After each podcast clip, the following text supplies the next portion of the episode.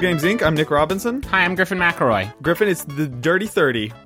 You're 30 years old? Yep, I'm 30 years old. We're episode 30 of Cool Games Inc.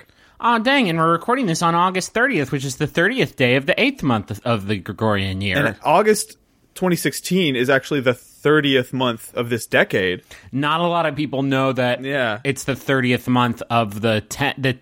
Are we going to... We need to sit down and have a group conversation as Americans about what we're going to call this dang decade.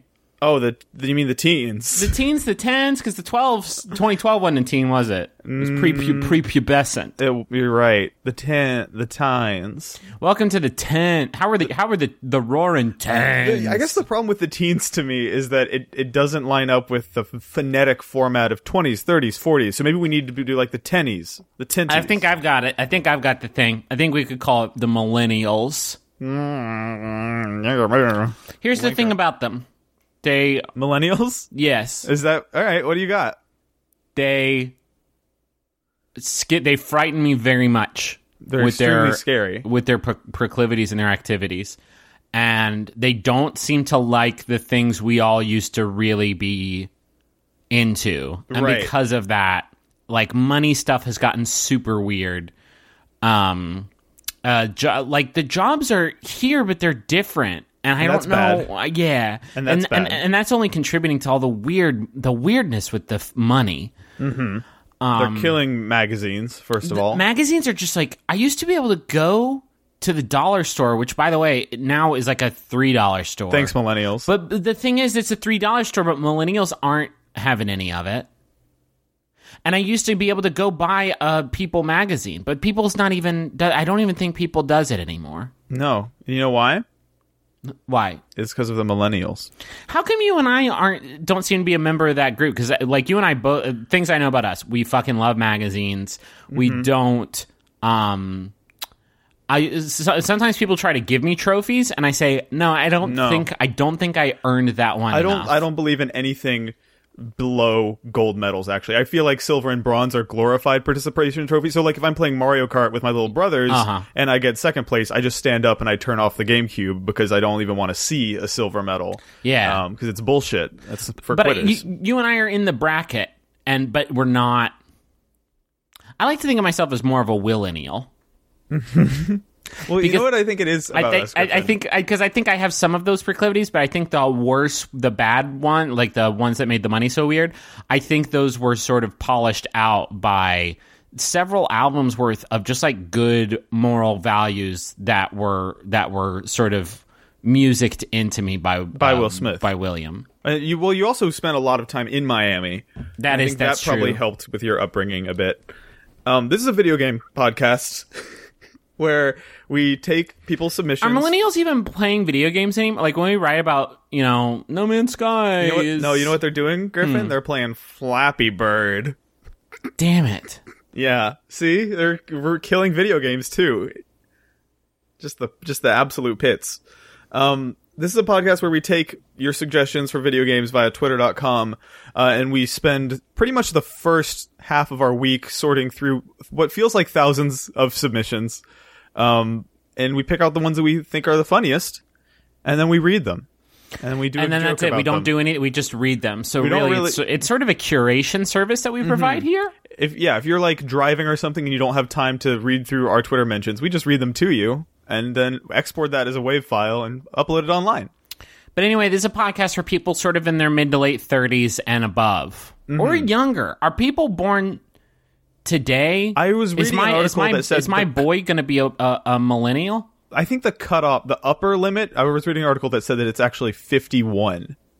Oh, anything below that is a millennial. That's no surprise that the money's gotten so weird.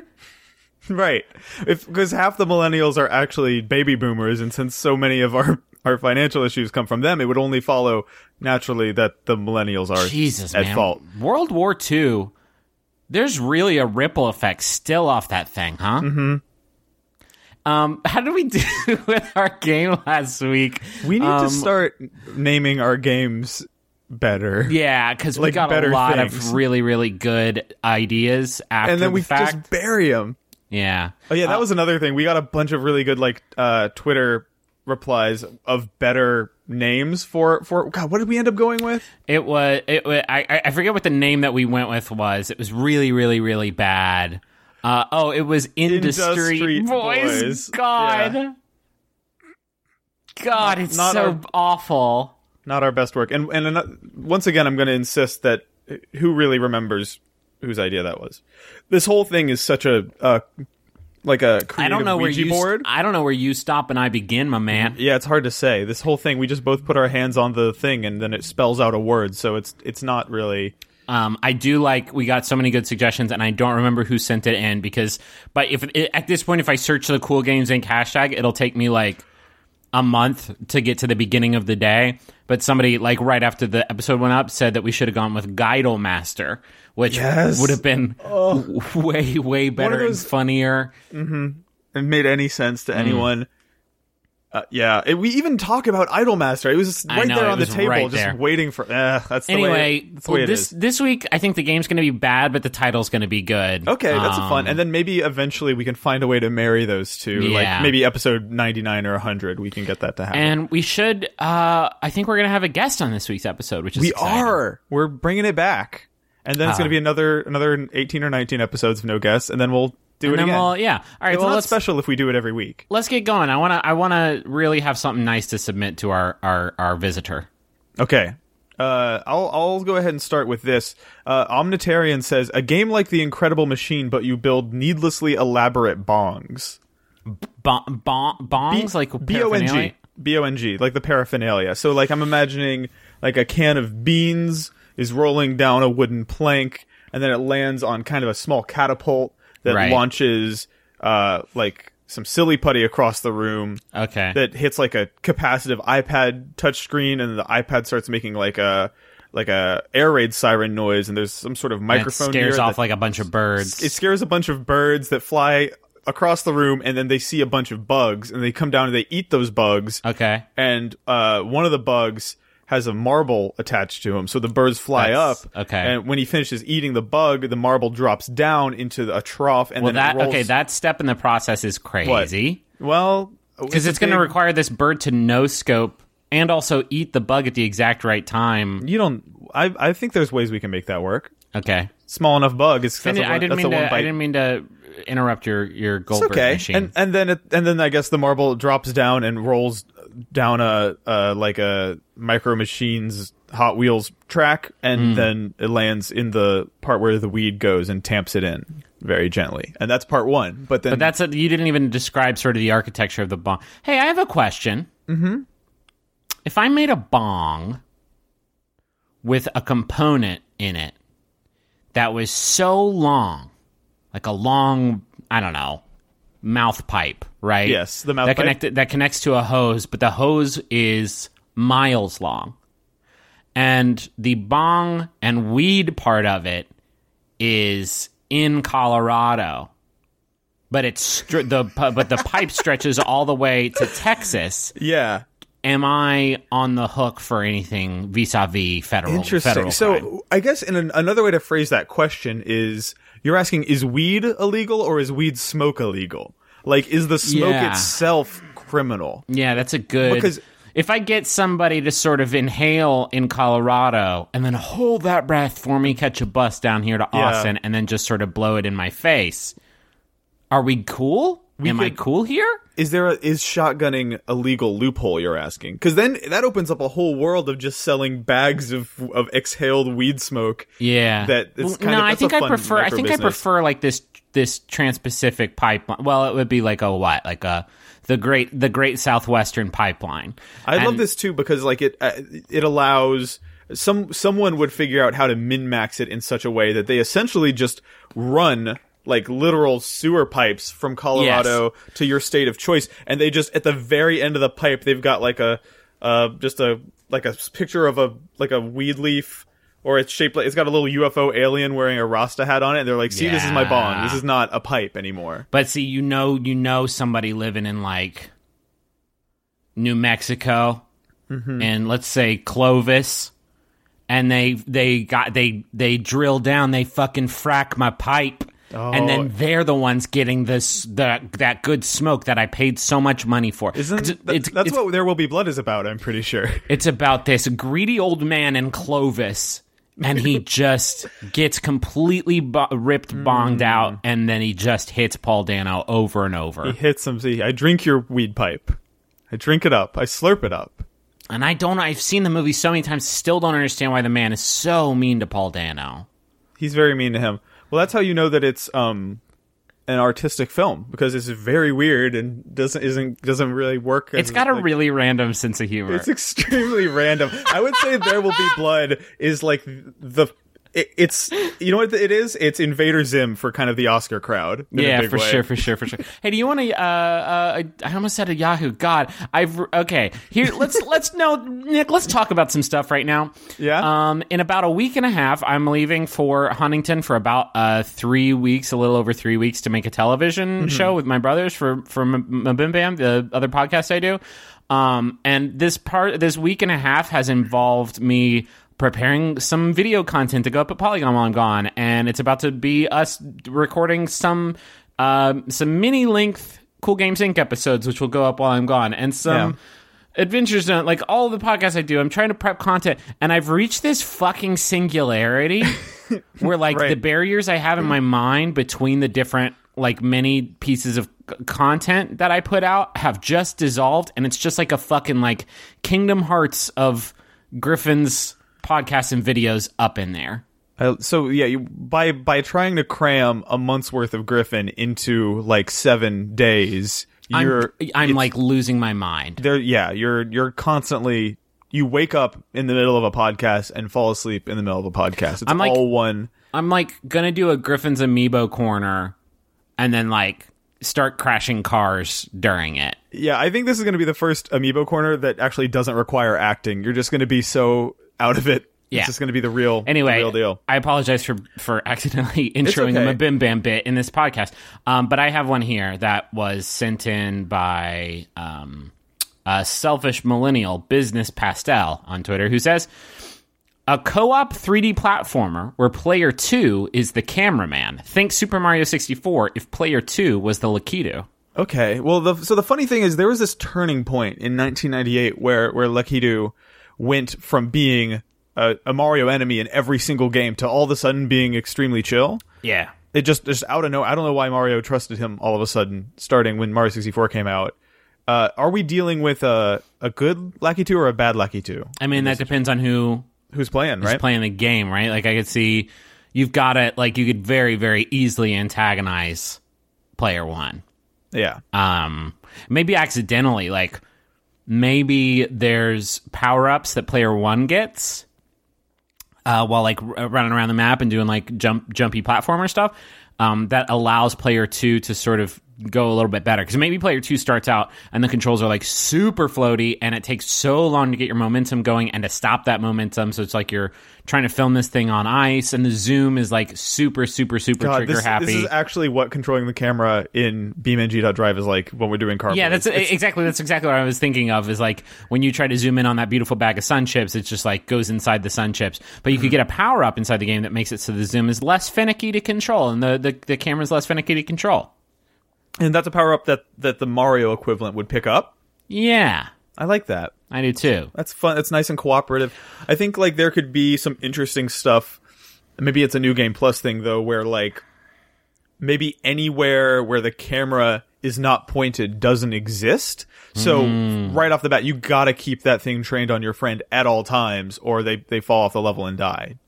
What if the camera could clip into things and find power-ups for player one?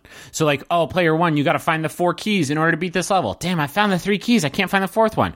Well, the cameraman's going to clip inside your ass. Oh, my God, it's inside your hitbox. Have you, this is sort of related. Have you seen, there's a Tumblr blog called Supper Mario? Oh, is this the Baby Mario Broth? Supper Mario Broth. Yeah. So, oh my God. Yeah. So there's a Supper Mario Broth.com is this, like, super, super fucking incredible Mario fan blog, where this person is, like, curating the weirdest, deepest cuts, like, it's always like beta footage of Mario 64 or like there's some stuff about how in Mario Sunshine, like if the toads are really sad after Peach gets kidnapped, but if you walk far enough away from them, they start smiling, but you can't tell because that game was 480p. There's like weird shit like that. And they one recent post on that blog was showing in, I think, Mario Kart Double Dash, if you're on the character select menu and you clip through Baby Mario's legs, the top of his legs on the top of that polygon is like a sprite sheet with every single texture on Baby Mario's body on it. It's really, really genuinely upsetting. My favorite thing that I saw in there was the Super Mario Galaxy. Whenever Mario drowns, he lifts his hand up out of the water, and the water's completely opaque. You cannot see through it, and that's how he symbolizes, like, oh, he's just drowned in this water, and you see his hand pop up, sort of Terminator style, and then sink below. But his hand can't reach so far above his head because Mario's head's fucking huge. Because Mario's head's fucking huge. When he lifts his hand all the way up, it basically reaches the top of his head. So in that sequence, it would look like his head was also poking out of the water, which I guess they decided would be too upsetting. And so when Mario drowns, his head just fucking shrinks down to like 3% its normal size to hide it. It's the scariest shit ever. That's a good estimate, 3%, because they swing it, so they could have shrank it by 40% to keep it up, but they're just like, no, we don't want to risk it. We don't want to. Yeah. It's like, the way they do a lot of the stuff on this blog, I think, is by like playing the game in an emulator and manually moving the camera around. And when you do that, and that's what this game we're making would be like. Yes. You would see the fucked up shit, and there would be little points and bonuses in that fucked up shit. Like if you see the Mario disappearing head, I think you get points or a key or candy or there's a reward. It acknowledges that you're breaking it in that way. I love that. More games should let you just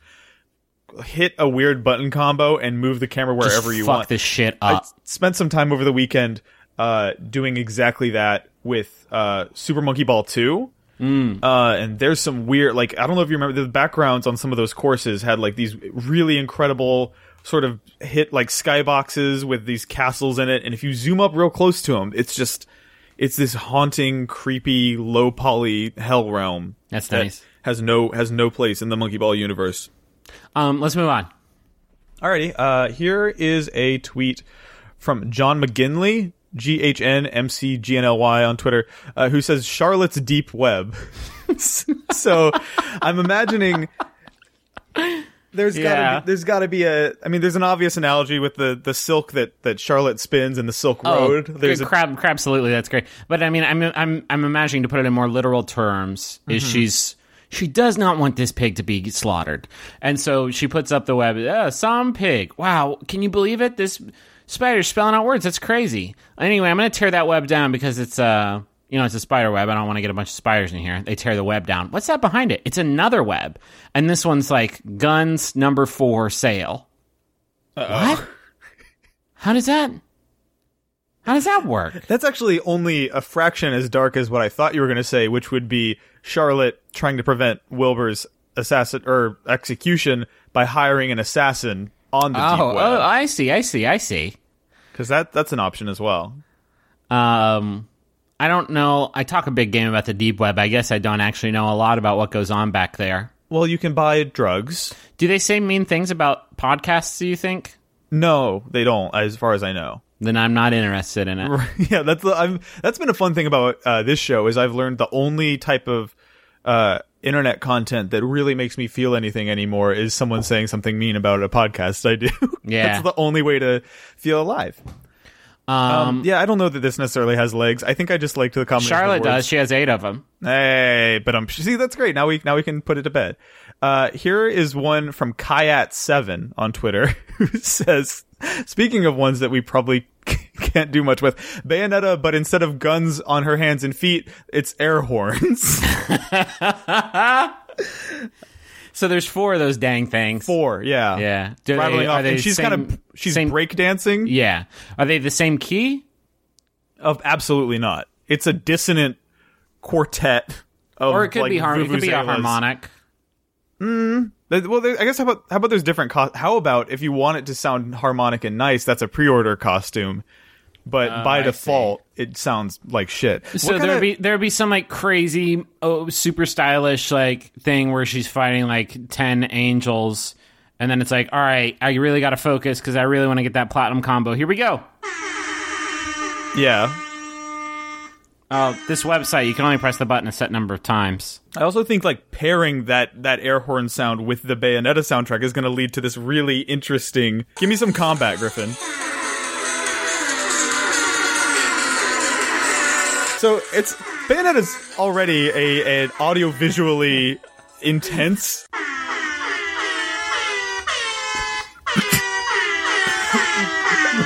Okay... There's an elephant in the room we need to address, Griffin, which is, I think at some point in your life, you decided to learn the Rugrats theme on keyboard and then stopped there. You were like, that's it. That's all I have room for. That's all I need. Listen, the Rugrats theme song is the perfect composition. Mm-hmm. All it is just an escalating series of harmonic thirds that move up the C major scale. And it explores the full range of the scale, and then but it comes at you in these patterns that you just don't expect, and it's in that sort of unexpected pattern that the beauty is found, and then it's the perfect song. It does stay with you for life. Also, it's easy as hell to play. I think. I gotta ask. Were you self-taught on that? Did you just kind of feel it out until you had it down? No, Klasky Supo came in to my house and taught me. Here's one. And it was sent in by Gabriel Constantino, Fribble Picnic on Twitter. Fribble Picnic? All right. And the suggestion is a game you can only play for 1 minute a day. All right. And, I mean, we could go like the fucking... free to play. Oh, click this to get your chest. But, no. I want that one. I want that 60 seconds to be pure, unadulterated, nonstop gameplay, like content. Like I remember two games in growing up, and those games were Legend of Zelda Ocarina of Time and Wild Arms for PlayStation 1. Mm-hmm. That me and my brothers and dad were all playing on different save files all at the same time, and so we'd have to share, right? We did this with EverQuest to some extent as well, and we would play it during our limited time to play it when the other people didn't have a spot reserved, and you would evaluate how much farther you had gotten than the rest of your family, and it was a weird way of making these non-competitive games competitive. I remember one time I stole away with our copy of Ocarina of Time to my friend's house and played it on his N64 for a while just so I could catch up. That's 3 or 4 hours that puts you ahead of the game, right? Oh yeah, for sure. And it was the water temple too, which I needed. Can you imagine the first time you play Ocarina of Time and you sit down in the water temple and you're like, all right, well, I'm going to play this for 30 minutes. I'm going to come back to it. You come back to it, you're not going to remember where the fuck the switches are or what the water levels are. So I really needed to sit down and hone my craft. You needed an unadulterated chunk of gaming time. So what kind of gameplay would this be then? I want this to be... I feel when it's free-to-play treasure chest shit, you don't really look forward to it as much as you kind of dread it. Yeah, I want this to be the best minute of your day. When you miss it, that's the thing about. I don't fucking understand why that is such a ubiquitous feature in games. Because yes, it may help retention, but I swear to God, the first time I miss one of those things once, I'm like, well, I'm never playing this game again. It's like a late credit card payment. You're just like, well, this is. I guess I don't have to pay this credit card ever again. So how do we make this? What kind of gameplay do you think would be so robust that it's the best minute of your day every day? I think it's got to be a phone game, right? Yeah, it's mobile. It's I'm thinking something in something in the Vlambeer vein of I want it to be the most intense, action packed, loud, violent, screen shaken ass minute that you experience. But I want it to be a long sort of quest, right? I want it to be a campaign that you measure how far you've got. Oh, have you gotten to the Fire Lord's Pyramid yet? No, damn it. Jimmy said he got to the Fire Lord's Pyramid. I'm not even close to that. So there's a sense of progression to it. Yeah. I feel that minute should be I want people to think about that minute the way you thought about your time with Legend of Zelda, where checking your mini map. That absolutely counts to your time total. So, if you want to know how far you've progressed against your friends, you can open up the map, but you just burned 10 or 15 of your 60 seconds. You got to decide if that's worth it to you to know how far you've made. Everything, inventory management. There's not going to be a ton of it, but that's if it takes 5 seconds, that's a huge chunk of your for your game time. Holy shit, Nick. Yeah? I just had an idea. What? So a Vlambeer-style action RPG with a campaign that you move through with like different levels and sort of waypoints that you can measure your progress. And there will also be like a numerical rating of your progress that you can use leaderboard style to sort of measure against your friends, right? Okay? Mm-hmm. You with me? Yes. You have 1 minute a day that you play and adds onto the progress that you've made so far. But you can play that minute as many times as you want, but you can only submit that minute to your save once. So you do have like a good round, and you get in your inventory and you switch out your dagger, and oh man, I quit the staff, and then okay, I'll switch out to my dagger, and then otherwise it's like a totally perfect run. Do you lose that minute and try that shit again?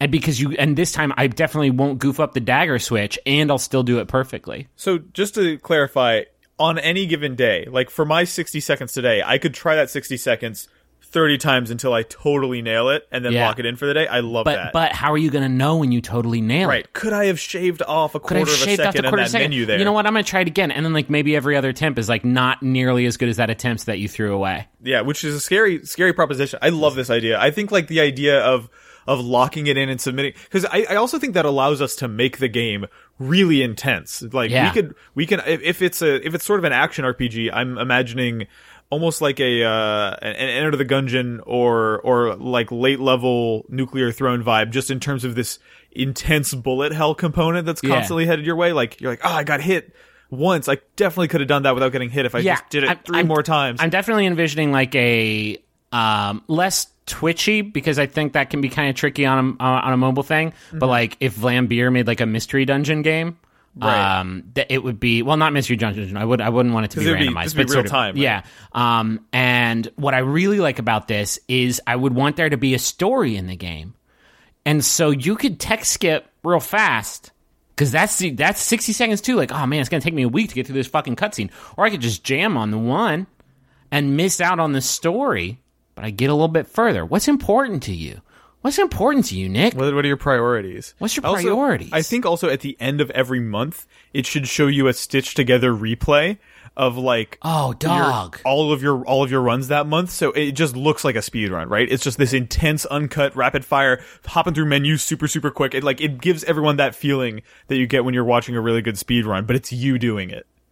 That's good shit. Is this our nug? I think this might be the nug. Let's do a quick speed round. Yeah. And come back to this one if we don't find anything better there. But this is a good loving this nug. I would smoke this one through the Great Southwestern Pipeline. Speaking of nugs, here's one from Soft Fennec.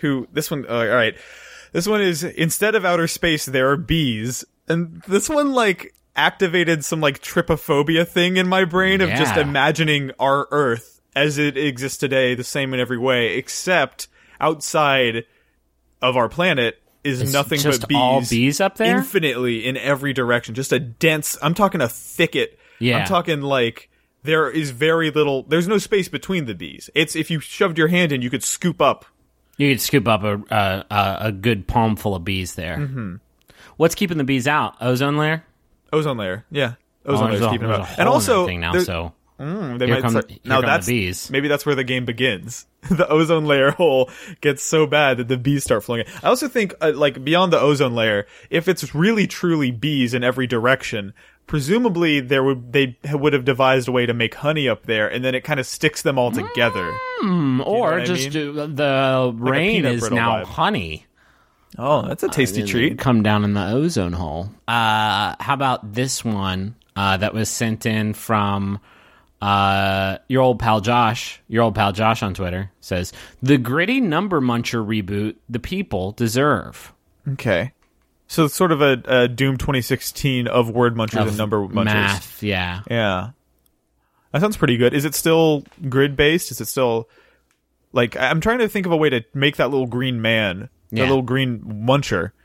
How do you reinterpret that character in a way that isn't just so gross? He's the weirdest shaped video game character. Yeah, well, I don't see why we have to fucking body shame the edutainment mascot, but I don't get me wrong. There was plenty of attractive edutainment mascots, right? There was Math Blaster was fucking Math super Blaster sexy, was very hot. Yeah, cool gun. I almost said Chex Quest, but I guess that's not technically. Well, I learned a lot about cereal nutrition from that guy. Milk. Oh, I mean, Mavis Beacon. Obviously, Tom taught me about typing, but also about other things too. About love. Here's a suggestion from Anime Night 97, who says, "You're the guy who does the plumbing for Peach's castle since Mario is always out saving her." Well, that guy is named Luigi, so we can go ahead that's an easy one. Shelf that one. Get24 Maize and Blue says, "A MOBA, but you gain power by complimenting your teammates and opponents."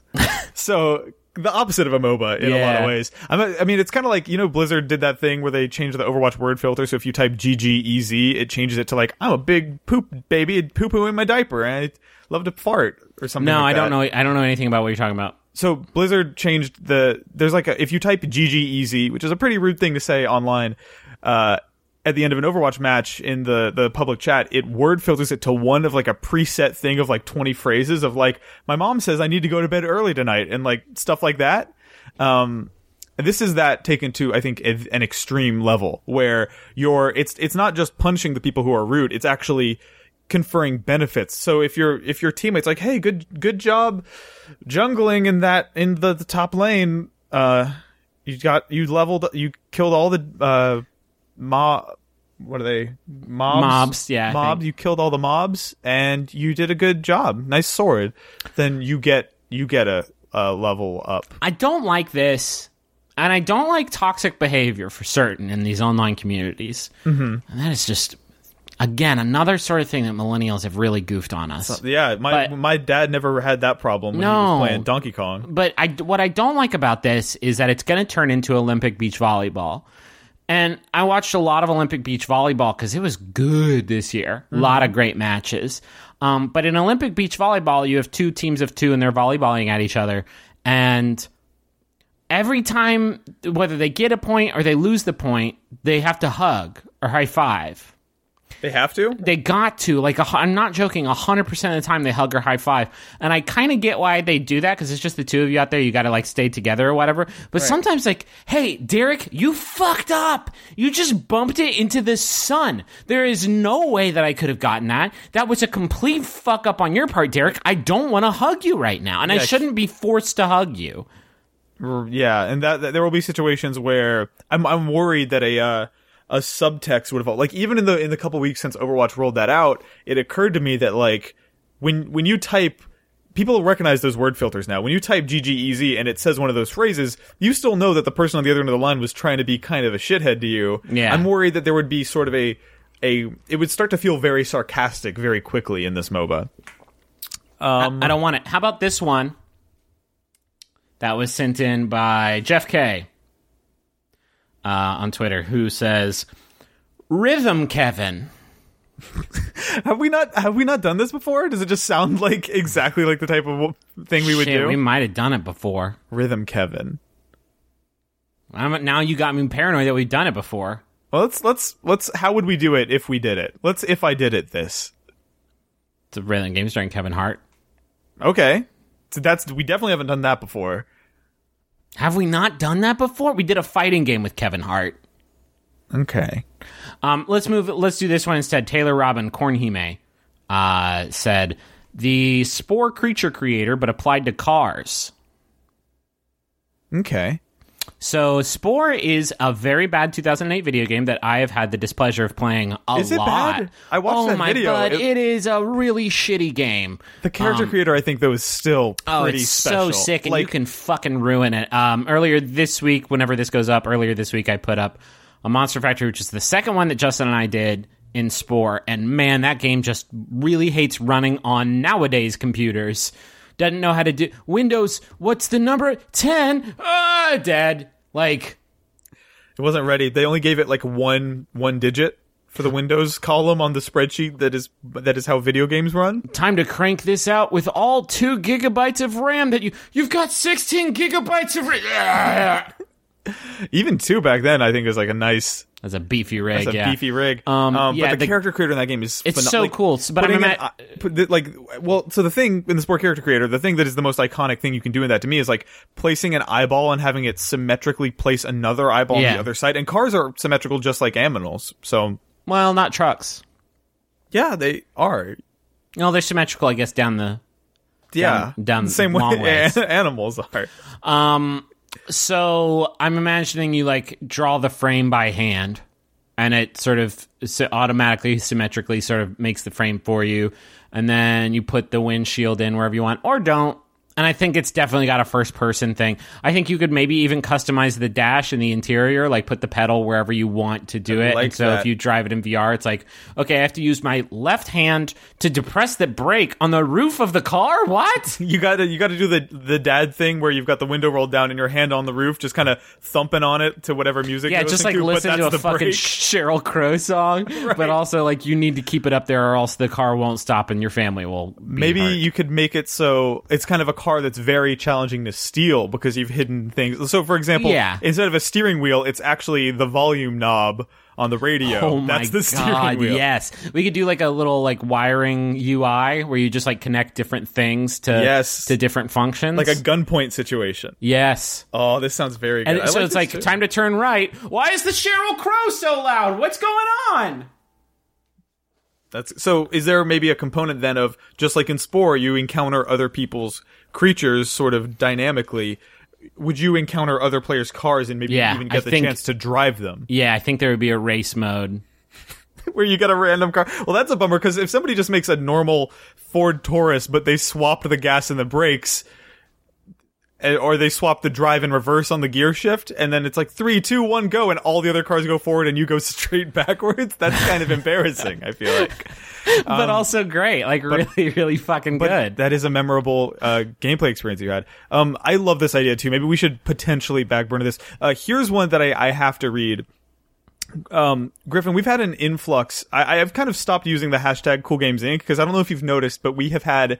Oh my God, it's gotten bad out there, folks. It's all pornographic computer bots, and there's a lot of JPEGs of butts and boobs. So if you don't want to see that, do not go to the Cool Games Inc. hashtag. But there's one tweet that we got from a bot 17 hours ago that I can't wrap my head around, because this person, it's their profile picture is a sexy lady. They have 93 tweets. All of them are like weird links to like dating-ad.xxx.biz, all hashtags. Why did you click through to this? Why did you do an investigation? But here's why, Griffin. The tweet that they posted on the Cool Games Inc. hashtag is as follows. May and Diva are dating. Hashtag Cool Games Inc. Hashtag make change. Hashtag top. Hashtag 500 a day. XXX and then horn. The word horn with 2 O's. But the first 5 words are May and Diva are dating. Like it's an Overwatch theme. This is a Cool Games Inc. submission. We got our first submission from a bot. And then like if you look at their account, it's things like Canada dating green card. Okay, so the rest of them aren't video game. Dude, it's stuff like keep getting sucked into online dating, hashtag affiliate marketing, Melbourne, Florida dating, hashtag big. I don't really love to say that out loud. Yeah, well, that's definitely going to get beeped, so don't worry about it, bud. Good. And here's one, hold on, and here's one that I really like. Speed dating and emo. Hashtag sexy, hashtag Bedford, hashtag mom's demand, hashtag go follow. So speed dating and email. Useful tips for dating dads. These are all great Cool Games Inc. submissions, actually. But like, this one is specifically... Is May spelled... Are the names spelled? MEI and D.VA, Griffin. Okay, it's so like, it's literally like Toad makes love to Nathan Drake. Like, right. What? How did you know to do that? The algorithms are getting so powerful. They're like playing right into our, and we're the worst part is we're talking about the spam bot on the podcast. Like we couldn't be giving this robot better exposure. Oh my God. That's bonkers. So, I mean, I still don't know that I like it more than our other ideas. It's not really an idea as it is like a piece of fan art or something. Well, we need to get our special guest on here. I'm torn, to be frank, between I think the minute-a-day game and the completely customizable car game. They're both great. Let's let our guest decide. How about that? All right, our guest this week is editorial intern at Polygon.com, Thomas Bialy. Welcome, Thomas. Hello. You pronounce... Is that right? Editorial intern? Is that the correct term? Editorial intern is correct, but Thomas Bialy is not correct. I was about to say, you really goofed up the... It's Thomas Bialy, There you go. There you go. I like that. It's got a Peter Stormare vibe. You know what it is? I saw your Twitter name at Strawberry on Twitter, and I just assumed that it was a literal... Yeah, Nick's never heard of like a play on words or anything like that. He's got sort of a single faceted mind. Very literal. You know, understandable. And extremely random, like his humor is very... Well, that's the thing we keep coming back to. I was actually talking to Griffin about this off air, but can you imagine if there was like something like some sort of a cheese monkey? Okay, continue. And he's a crazy cheese monkey, and he's running around, and he's got... Yeah. Just a big banana. Oh, that's not that random. Fuck, Thomas. We have two ideas. Okay.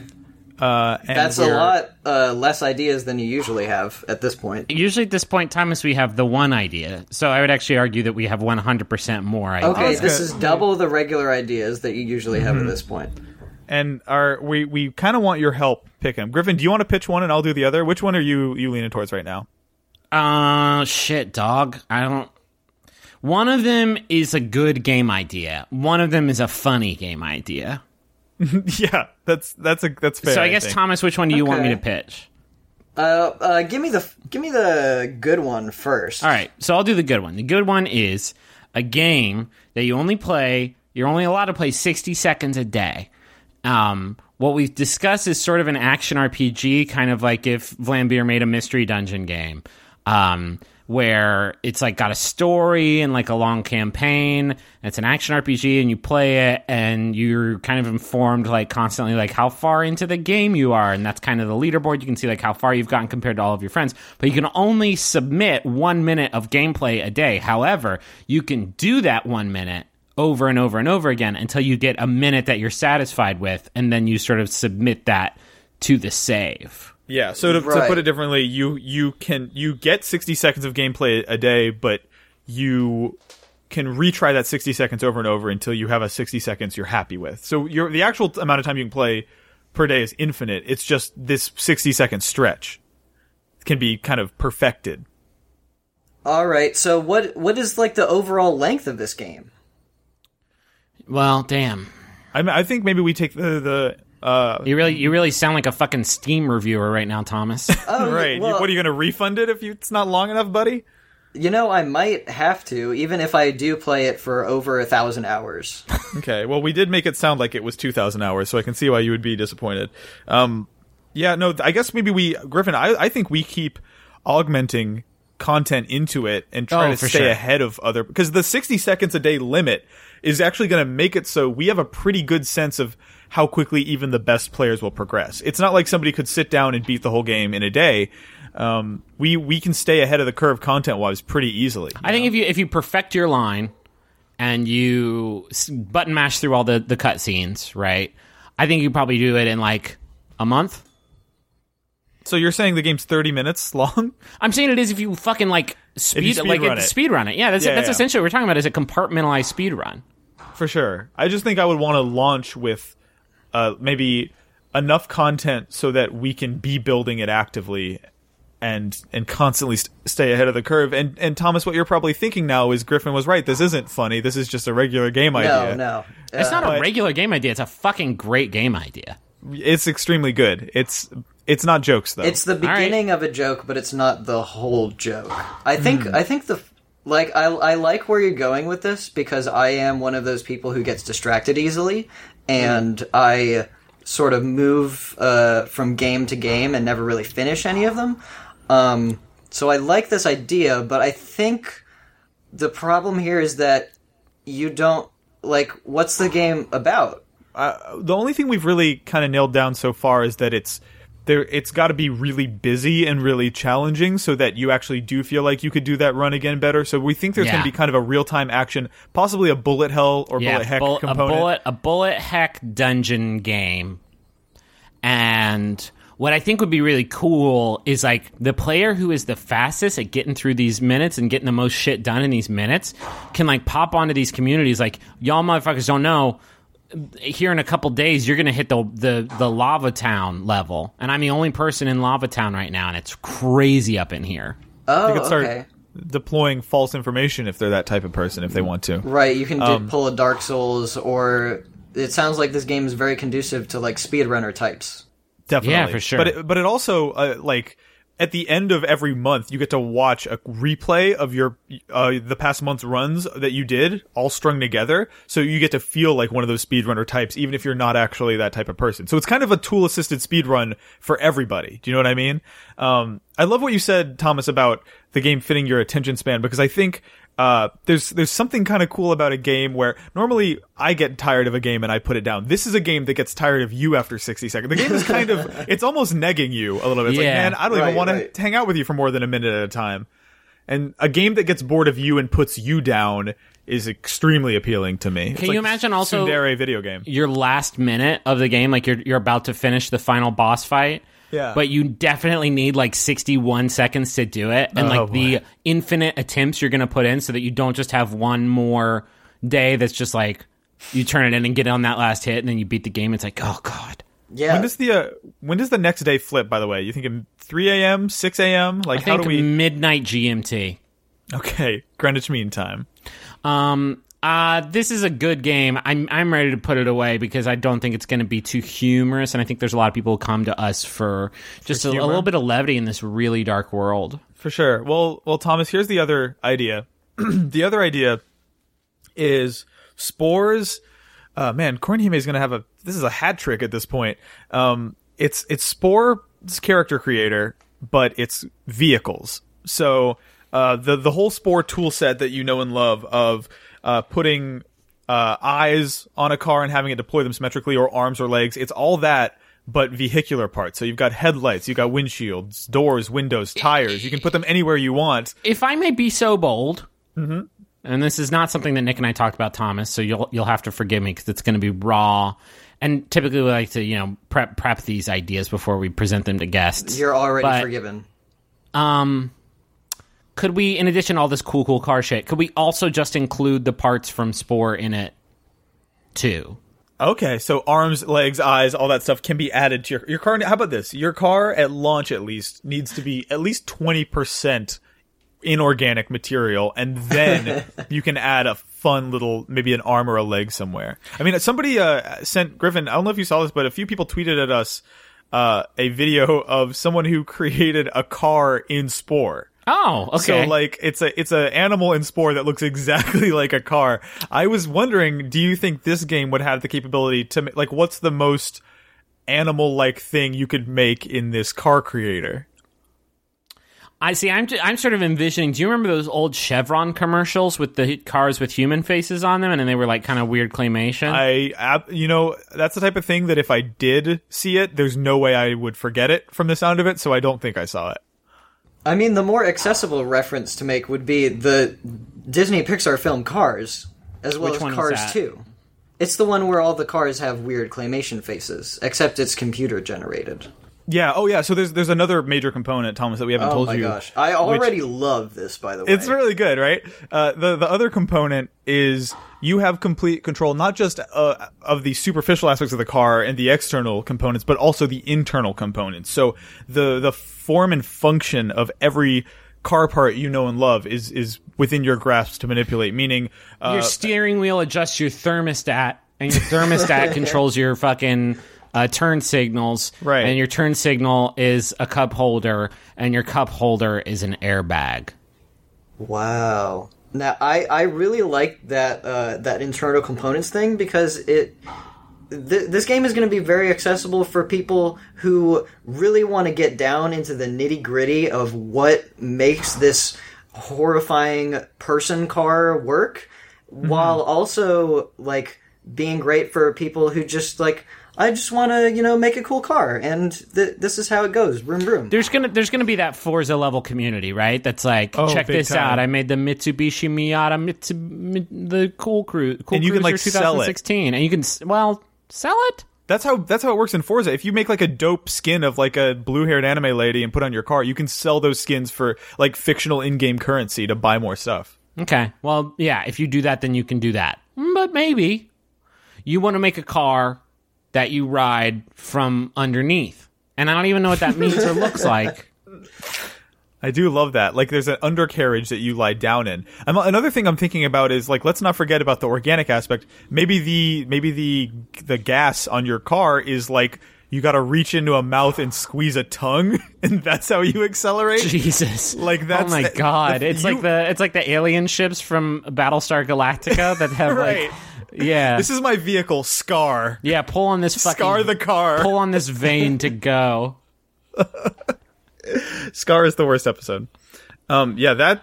Man, this is... I love the introduction of Spore body parts into this. Like, you could make a normal car that's exactly a normal car in every way, but the headlights are just two huge eyeballs. That's exactly... I've been sending you through Skype pictures of the Chevron car commercial cars.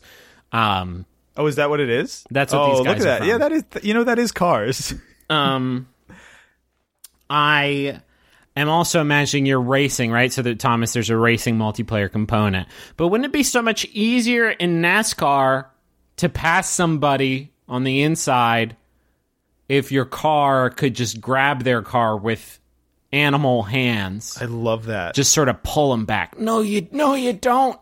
So, or like, oh, don't pass me. I've got my arms outstretched and I'm taking up the whole lane with my wingspan. Like in Roman times, they were kind of limited to just putting big spikes on the wheels of their chariots and sort of strafing each other that way.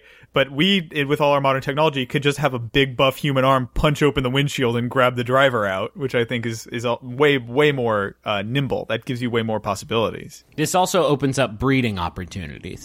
Big time. So that's, I mean, the way Spore does it, right? You have a limited amount of DNA that you can use in the building of your animal. I think we have some CNA that is limited and like putting... Car nucleic acid. Yeah. It's gonna. I think you have a choice to make where if you want to use some of that CNA to give your vehicle genitals for breeding, it takes up about 20% of your stock, but you then unlock the opportunity to breed this car selectively and make a better one down the line. So it's a risk reward thing. You can make a single sort of car that can't have sex, which I know sounds crazy.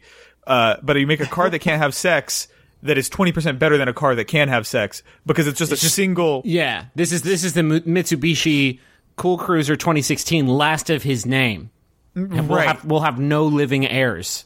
But he'll be a legend if you build him right. Right. Okay. Now, see, I love the idea of like fully functional truck nuts that we've got going right here. Interesting. Yeah, but you're talking about truck nuts not with a Z but with an S and a lowercase n and a lowercase n and no TM at the end of it. You're talking about a truck's nuts. Yes, exactly. But the one thing that worries me is I have been thinking up to this point of like an E game, which if we add genitals to this, that's given us an automatic M. Is that the? Sorry, I didn't know you worked for the ESRB, Thomas. Yeah, does that? Are they cool with you being our editorial intern as well on the side? Because that seems like a conflict of interest a bit. I am both quality control and ratings board. So I think as long as we depict the truck nuts in a sort of a tasteful, non-sexualized manner, kind of a nature documentary vibe, I don't think they could fault us for that. They won't be huge and crazy and veiny, you mean? No, they'll just be regular. Can I ask y'all another question? Please. Can these cars feel pain? I don't want them to be alive. No, I want them... They could have organic material, but it's just there for our benefit. Yeah, I'm pretty sure we're basically at this point retelling the plot of Deus Ex right now. It's just trying to divine this line between man and machine. But I think if it's, again, 80% car, 20% human, I think we're ethically... okay. They're just human enough to fuck and reproduce. Hey, that's my Tinder bio. Yeah. God. Humans don't have the patent on that though. We don't have the trademark on boning. It could be 20% any animal, right? And then that's good because then if they lose too many races for you can just shuck that hood right off and just have a feast. I see what you're saying. So if you you might want to maybe put like horse parts on it to make it a little easier to man, imagine just like a Buick with four galloping legs. Can you picture that? Holy fuck. Man. Oh, this is good. This would be nice. I would like to play this game. See, now we've got this whole... Now we built sort of a Pokemon universe, right? Like, I want to have a design document, like the Pokemon design document. It's like, don't even talk about eating food. Pokemon don't die, so don't even bring that up. Like, you need a set of rules for the animated TV show. Right, but it's got to be... I want it to be a set of rules for the whole world, right? Like, there are no horses. There are no birds. There's car birds. There's courses. But that's it. There's a survival aspect, mm-hmm. and you have to hunt moto deer and cook them up for your family. Okay, this sounds like another game in the same universe. I'm not opposed to this idea, but I don't know that that's something we launch with. I think that's a spin-off product down the line, and I think our spin-off products don't have to be limited to video games. I think we go full Pokemon. We could have like Spore Car Mystery Dungeon game or a Spore Car Pinball. Sure. Or something like that. 4-car Hot Wheels. Well, that would be... I don't think Hot Wheels would be like, so tell us about your brand. It's like, well, it's about animal cars that have sex with it. Okay, thanks for your time. Dude, we live in a time where there's a new product called Lunchables Uploaded. I feel like every brand is trying to find a way to... Explain everything about that to me now. I was at the grocery store in the deli meat section, and there was a whole shelf of Lunchables called Lunchables Uploaded, and then it's got, like, little computer shits all over it, and I really scoured it for, like, is there some thing on here that has something to do... Like, does it come with a QR code for a tiny Nestle Crunch Bar or something? And no, there's like not really. They just kind of branded it as internet because I think that's what like preteens right now want to be. They want to be like content creators and YouTubers and shit, and they're trying to make Lunchables for that type of young child. I'm looking at this online now, and even though Lunchables Uploaded website doesn't have some sort of... There's no explainer, there's no about section. Yeah, there's no functionality here to...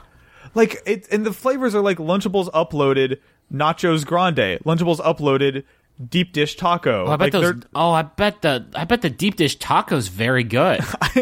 I may have conflated chicken soft tacos and Deep Dish Pizza, but there probably is. Both of those still sound very good. Generation Remix, you buy both and then you remix them together into a Deep Dish Soft Taco. And then you upload them directly to the toilet.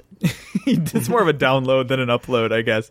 Thomas, do you have any ideas for the name of our car breeding game? Because that was a very much a working title, Spore Cars. I don't think that's we can't just call it Spore Cars. I mean, both of you know Will Wright, right? Like, you can just like call him up and ask him, like, hey man, I know you put out this game almost 10 years ago, but is it cool if we use the name for this horrible game that we're gonna make?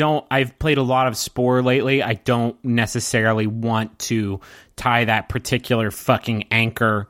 I don't want to load the pants pockets of this video game with those particular brand stones. I see what you're and saying. Have them wade into the ocean. So maybe we go with not anything but Spore, anything not Spore. Okay, although I don't know, it worked out really well for Darkspore. It didn't work out for Darkspore. God, I forgot about Darkspore. Here's what we do. 3-person. Jesus, don't do it. Same time, same Fuck. Word. Okay. Thomas, say Thomas. You want to? Which word do you say? Like one word that has to do with cars. Engine. Okay, well, hold on to it. Less car parts, I think, more just sort of general automotive terminology. Okay. I think I know what my word is. And then Nick, you should say. I think Nick, you should say like a life or animal or perfect. I've already got it. Okay, and I'll say like a game ass title word. Okay, ready, boys. 1, 2, 3. Evolution. Party. What did everyone say? I said beep, beep. Beep, beep, evolution. Beep, beep, evolution. What did you say, Griffin? I said party, but I think if we just cut mine off. Yeah. Or we could do beep, beep, colon, evolution party. I like that because it gets us out of the way of the Dance Dance Revolution comparison that beep, beep, evolution would have. Beep, beep, colon, evolution party. Will Wright's beep, beep, evolution party. No, this one's not on... He didn't do this one. We did this one. No, we're not going to let him take credit for this one, too. Beep Beep Evolution Party. That's I almost said Armageddon, which would have been... I don't think we could have done anything with that. Yeah, too many syllables. Beep Beep, Evolution Armageddon. Armageddon is a little dense. It's a mouthful. So now we have... But there's got to be some sort of evolution mechanic. Like, maybe you can't necessarily control... The traits passed on whenever your two cars have sex with each other. There's some randomness to it. Do we do the Spore thing of you? The first 45 minutes of the game is kind of a shitty 2D top down thing where you're making like a bike or something, and then it gradually works its way up to being a worthwhile animal car. Hey Nick, did we have a Cool Games Inc. episode already about trucks that have sex? It's come up, yeah. We've mentioned it. It was foreshadowed. Yeah, I don't think that's what foreshadowing is. All right. Well, I think Beep Beep Evolution Party is a pretty good game, and let's call it. Let's quit while we're ahead. Let's quit while we are barely ahead. I mean, Griffin, did we satisfy our desire to make a good game and a good name? Do you feel like? Oh no, I don't think we. Oh dang, I don't think we did. Oh rats. Oh rats. It's a close one though, right? Yeah, nuts. It was it was down to the wire, but we lost it just by this much. Oh well. I think it's great. Well, thanks. It's your first episode here, Thomas. We have a lot of other stuff to compare it to, and so we know that it was bad. I appreciate your kind words, Thomas. If people want to find you and some of the work you've done on Polygon these past few months, where can they do that at?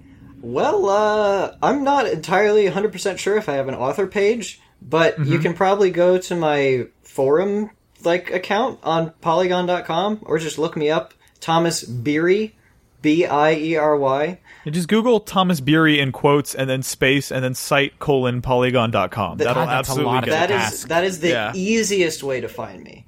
Our website is good. Yeah. The other way you can find me is on Twitter at Strawberry. Thomas, thank you for joining us, and thank you, audience, for listening. Like I mentioned earlier, we're probably going to switch to a fairly short format, just temporarily, just temporarily, just for the month of September, because I'll be out of town, and unfortunately, I have a lot of stuff to prep between now and then, so I can't do 4-hour-long episodes of Cool Games Inc. But we're gonna have something going up in the feed, to keep it updated and keep the goofs a-flowing. So stay tuned for that, and then we'll be back to our regular stuff in October. And yeah, anything else? No. Watch Car Boys. Watch fuckers. Car Boys. It's the last episode had some. Well, I don't know when this goes up, but episode 6 had some. This genuinely hysterical shit in it. There's some shit. I got started because I'm going to be going to PAX West this week. I'm leaving Wednesday night, so I've been getting Car Boys. Car Boys is now on a normal every Thursday schedule, so I'm getting ahead of the curve a little bit, editing some future Car Boys, and when people watched episode 6, there was a general consensus of I don't know how this keeps escalating, but clearly this is the peak. I can promise you, Griffin, I don't know if you remember what happened last time we filmed Car Boys, but there's some shit that happens in there that is beyond the pale completely. I can't wait. Anyway, that's Car Boys, and this is Cool Games Inc. Thanks for listening. Till next time, I'm Griffin McElroy. I'm Nick Robinson. I'm Thomas Bialy. No problem, fun.